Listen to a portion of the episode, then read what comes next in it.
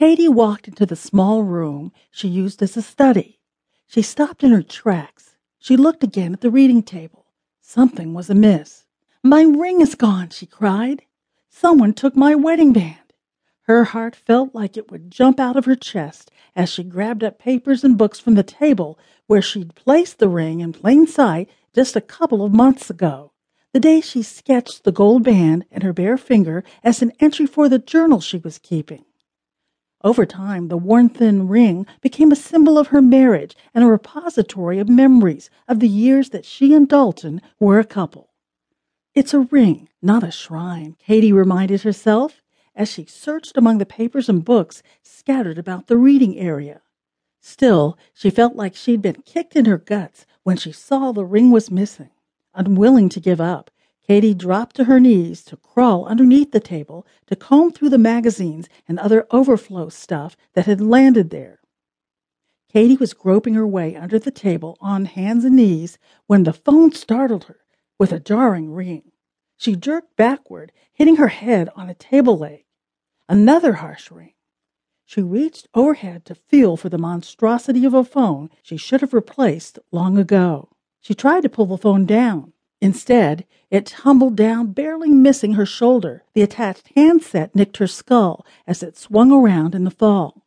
Then, with a thump, her journal landed on top of the mess. Almost like an afterthought, the clamor ended, with the undeniable sound of clinking metal hitting a wooden floor. Katie ignored her sore head. She reached for her wedding band, clenched it in her free hand, and held it against her chest. The caller was still waiting. "Hello," Katie said evenly, all the while shaking her head at the caller for interrupting her heart-rending struggle to find the missing symbol of her past. "Hi, Katie," he paused. "Do you recognize my voice?" The voice, or the way he said her name, sounded vaguely familiar, like a distant memory. Katie wondered why on earth any person, especially a man, would call and make a game of it. She learned a long time ago not to make a fool of herself by guessing. She waited. "This is Taylor Floyd." It had been years since Katie had heard Taylor's voice, but the memory never completely faded. Her heart skipped a beat. Her cheeks flushed. Taylor Floyd was all she could think to say. He laughed pleasantly. "Yes, I was in your area on my way to my daughter's home. She lives in Rainbow Falls, just north of you. The family is getting together for the weekend." Katie wondered if she was dreaming. Snippets of memories flashed by without context.